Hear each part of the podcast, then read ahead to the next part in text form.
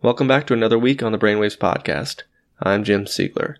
It's been a while since we've covered a topic in pediatric neurology, but this one seemed appropriate for a large audience given the recent opioid epidemic and all the steps that are taken by local and national authorities in attempt to address this outbreak of narcotic dependence.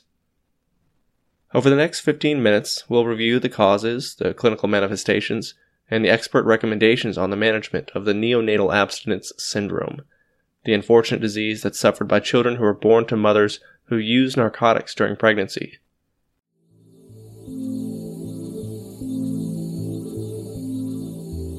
Neonatal abstinence syndrome, or NAS, refers to the postnatal syndrome that's experienced by newborns whose mothers were using opioids while pregnant.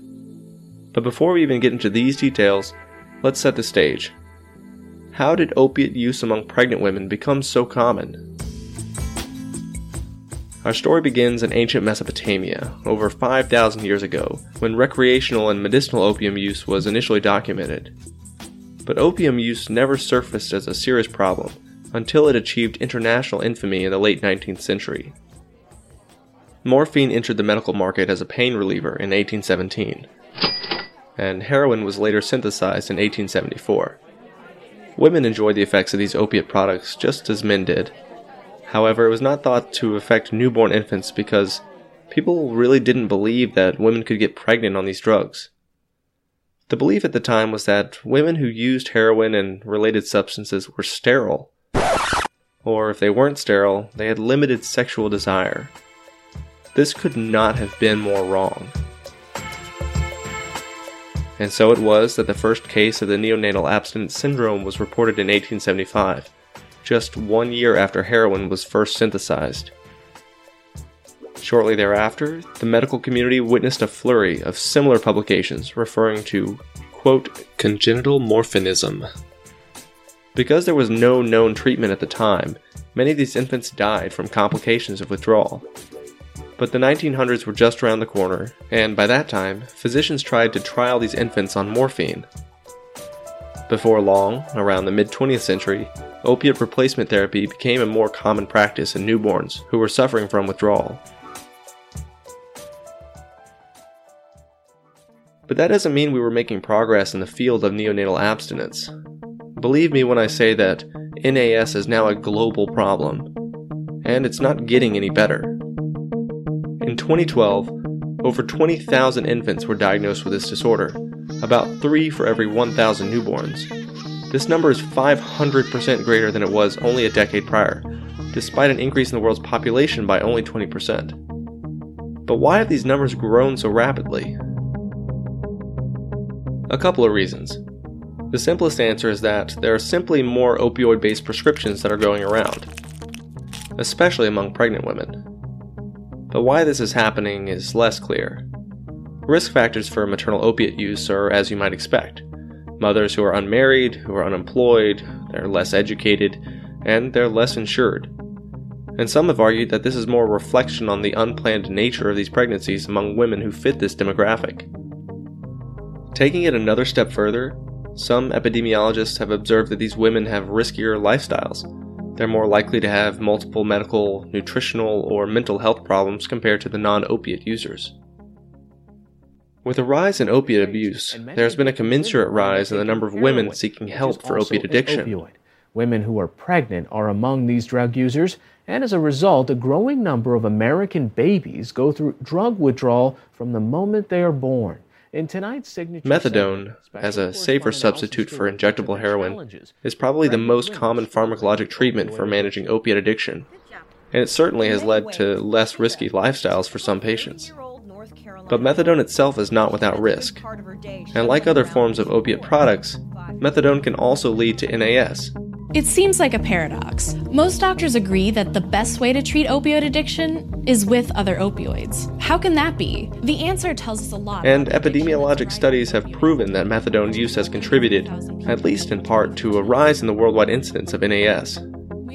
Other reasons may account for a massive increase in neonatal abstinence syndrome illegally obtained opiates, like heroin, and lately the fentanyl and carfentanil laced drugs are increasingly popular among recreational users. When we describe this as a superhuman drug, um, it's not to attract people to it. Uh, it's because it's literally what it is, where you know micrograms of a dosage of these opioids can kill and have killed. And I'm not just talking about the inner city, low income users, which comprised the majority of users when I was a kid. Now it seems that these substances are making their way into the hands of nearly every socioeconomic group.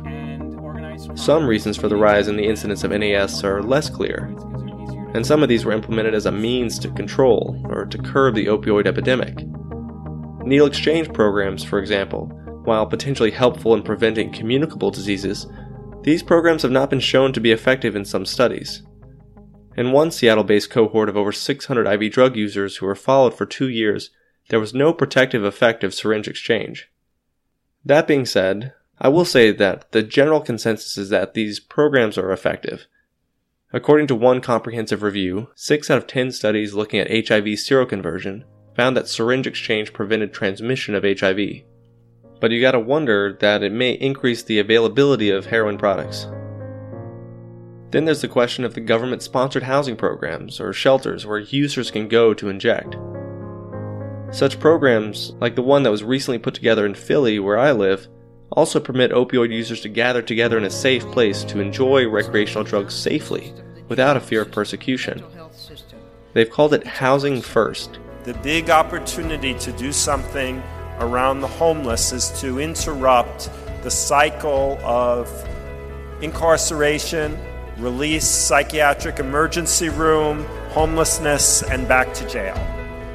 And while it's still in its experimental phase among opioid users, it's been shown to be highly cost effective among alcoholics, reducing the total cost of government services by over 50% at six months. However, these measures remain unclear about how successful they could be in the long term, especially among opioid users where the risk of relapse may be greater. And back to the topic at hand.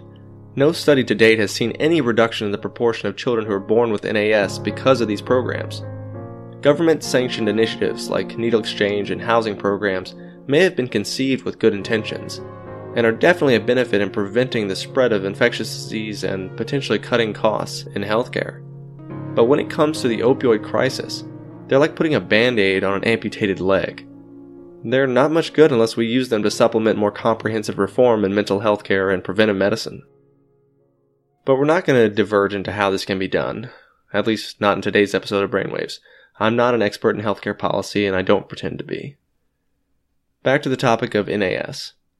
Regardless of whether the opiate is prescribed or purchased on the street, regardless of whether it's swallowed or it's injected or snorted, the fetus is exposed to these compounds and they will develop a tolerance after repeat use. After birth, this tolerance will become clear as they exhibit characteristic withdrawal symptoms. And these symptoms will be observed in 55 to 94% of children who are born to mothers on opiates of any kind. The manifestations of neonatal abstinence syndrome are protean, and these symptoms span across a range of severity and complexity. It's no wonder that they're often missed. Symptoms often begin with irritability, which can be difficult to pin down in a newborn.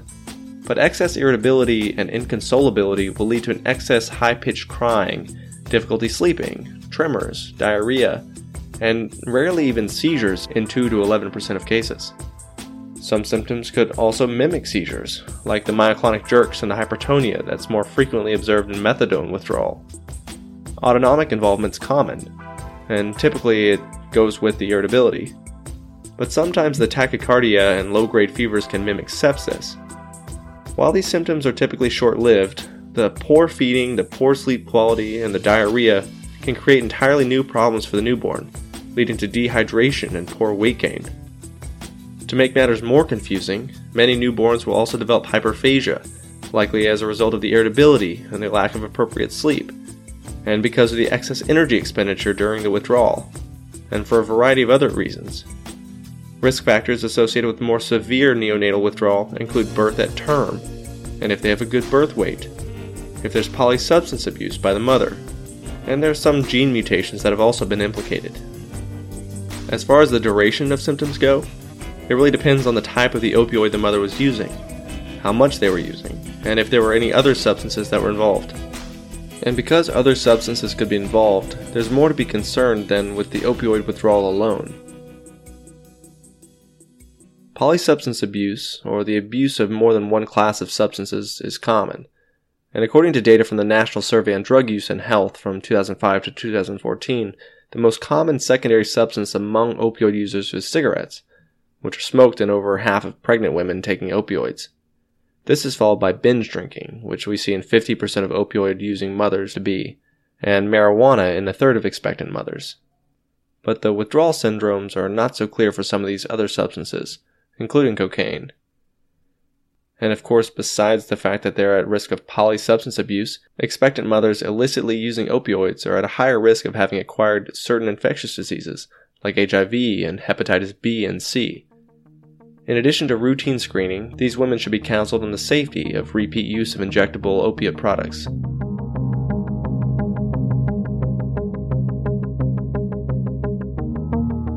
When it comes to management, like all things neurology, there's not a single approach or a singular treatment. As they say, an ounce of prevention is worth a pound of cure.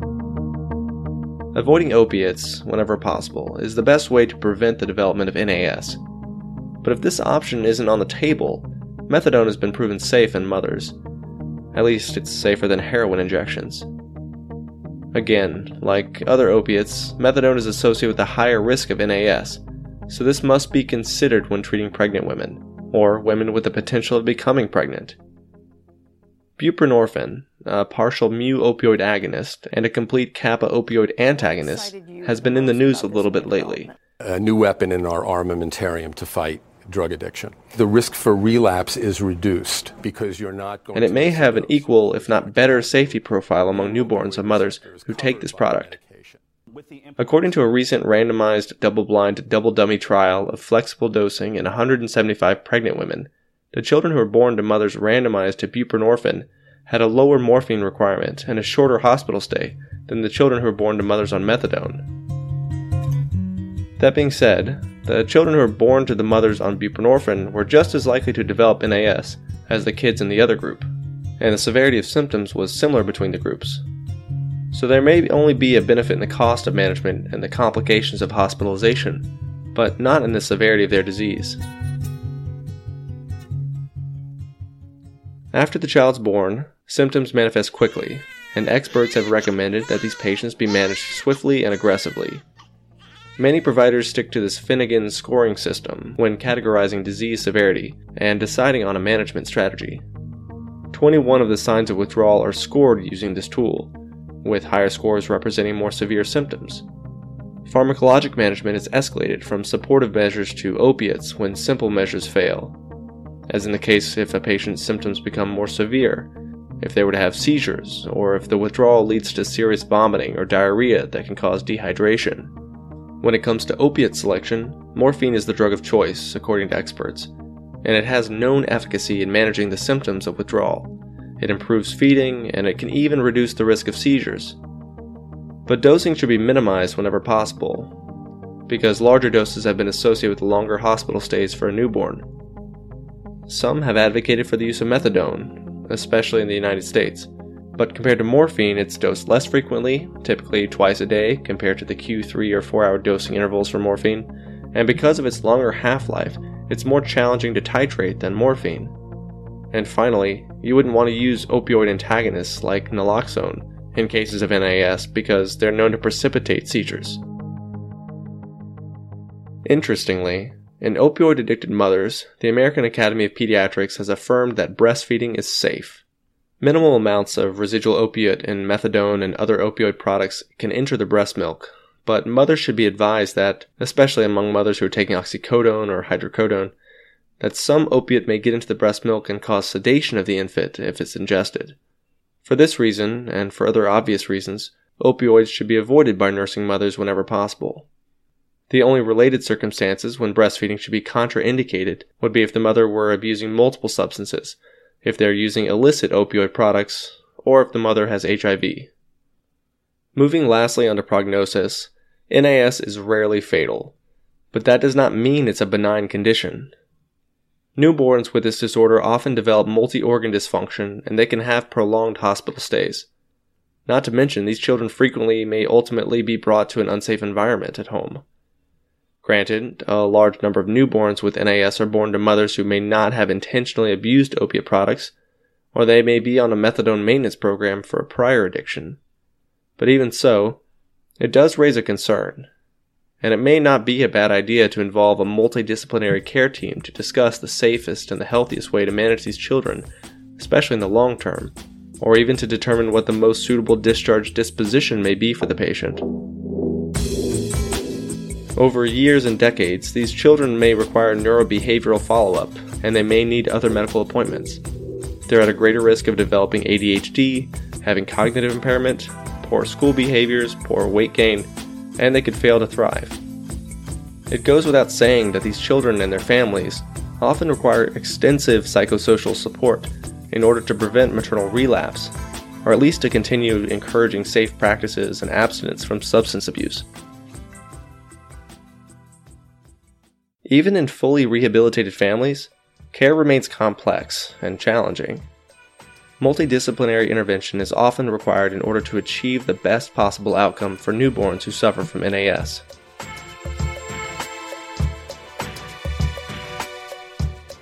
That wraps it up for Brainwaves this week. Thank you all for listening to our show. I hope you were able to take away something from this episode. And if you like what you heard, please send us your feedback at bweditorialboard at gmail.com or rate us on iTunes. We could always use a few more stars. As usual, this podcast is for medical education and entertainment purposes only. We are not providing medical advice. So, what I was saying in this episode should not be misconstrued as recommendations for clinical management. If your baby is irritable, that does not mean giving him opiates. I'm simply summarizing these others' expert opinions, nothing more. This week's episode was produced by myself, Jim Siegler. Music was courtesy of Chris Zabriskie, Jason Shaw, and Little Glass Men. For more information, please check out our blog at brainwaves.me or follow us on Twitter at brainwavesaudio or facebook.com slash brainwavespodcast. Thanks again for listening. I'll talk to you next week.